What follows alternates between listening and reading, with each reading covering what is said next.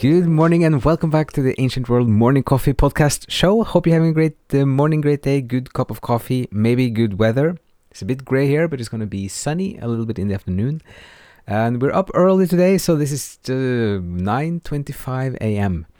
But we started the day uh, early with some great videos, and one of them is from our good friend in Los Angeles, Tom LA Books. So he made a five and a half minute video about the master and his emissary and the and the, how we seem to as a culture suffer from a right hemisphere deficit and one one of the numbers in the video uh, is is very interesting uh, and kind of alarming which is that between Uh, 25% or a third of young kids between 5 and 7 so, like the young ones, five to seven, maybe a third of them now have to be taught how to read a human face. They just they can't get any impression of emotion, of communication just from the human face, which was usually only needed for autistic children. So this is quite alarming. If a third of the young generation now are unable to to have a intuitive understanding of of expression of human faces. So uh, the the description of the video is really good as well. So he says here, uh, Tom writes here, Iain McGilchrist's book, The Master and His Emissary, The Divided Brain, and the Making of the Western World, makes the case that the left hemisphere has taken over our minds and reshaped the world in its image in a way that is good for neither humans nor the planet and everything that lives on it. A way of thinking which is reductive, mechanistic, has taken us over, said McGilchrist in The Divided Brain. We behave like people who have right hemisphere damage. So this argument can be repeated over and over. For some people, they would think, in some sense, just like, so what? Does it really matter? We have a, a prosperous, maybe not so much now, but like 10, 15 years ago, people would still say that we have uh, a, a, prosperous, uh, great society, great culture, and uh, we have all these advances in medicine and technology, and this is obviously the right path to be on. Now it's a little bit more obvious that we are seeing many problems, especially with this increasingly mechanistic and fragmented and dysfunctional society. So Tom continues here. The left brain pays sharply focused attention to detail and sorts and organizes people and things into neat, orderly categories. But McGilchrist says the left brain doesn't understand relationships. It's the right brain that understands context and the big picture, our relationships with others, and how we fit into a complex, non linear world in which everything is connected. Einstein said that the rational mind is a faithful servant, but the intuitive mind is a precious gift. And we live in a world that has honored the servant but has forgotten the gift. That's the end of the description of the video. It's also interesting to just see here how he quotes Einstein, who is then often very much a left brain thinker, uh, creating left brain models, but he was very aware of the limitations, which is a side point, but it's interesting because many of the most uh, advanced physicists or scientists are more aware of this because they, in some sense, because they make some of these models or theories themselves, but they also uh, see the insufficiencies of the models or kind of that which is beyond the models because they operate at the, the very kind of pioneering edges of it. So it's uh, it's worthwhile listening to to what someone like Einstein says about his internal experience of of this, the rational mind and then the intuitive mind. So uh, this is a great video. I highly recommended The Power of Metaphors from The Master and His Emissary by Iain McGilchrist.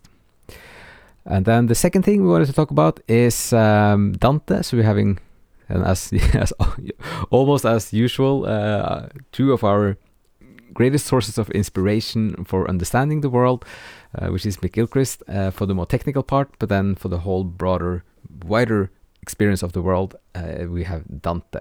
So we just wanted to mention one little passage here uh, as we are in chapter 4, Canto, Canto 4, and they started to climb, and then we stretched out the whole kind of canvas for this part from the sea up to the like into the heavens. And the the pilgrim has a question for Virgil once they start moving a little bit, uh, and they had described how they fit into kind of the you get more and more astronomy at this point, kind of the the larger context again. So you can see here how how um, right hemispheric Dante is by intuition or just by nature in almost you can see it on every page almost. So the pilgrim says in the story, But would you kindly tell me, if you please, how much more climbing we must do? This peak soars higher than my eyes can see.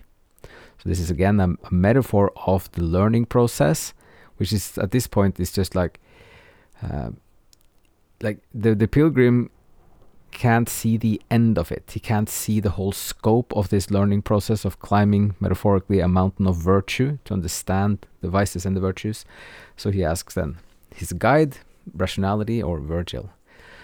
And he, meaning Virgil, this mount is not like others. At the start, it is most difficult to climb, but then the more one climbs, the easier it becomes this is a very common thing with learning often that like if you're well started you you have finished is one one uh, from a saying uh, and another one is like every, every beginning is is complicated.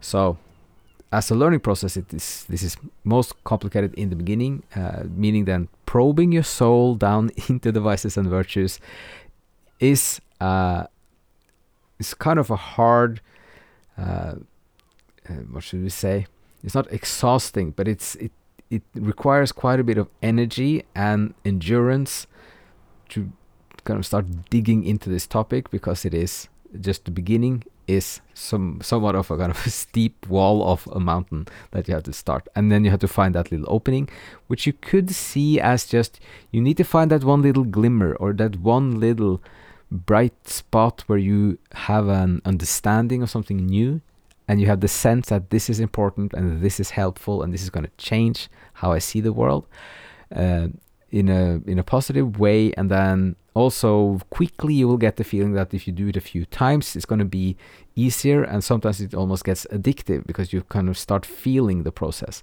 And that comes in some sense then in the next tercet where he says so Virgil continues and when the slope feels gentle to the point that climbing up would be as effortless as floating down a river in a boat.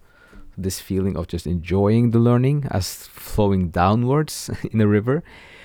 Well, then you have arrived at the road's end, and there you can expect at last to rest. I say no more, and what I said is true.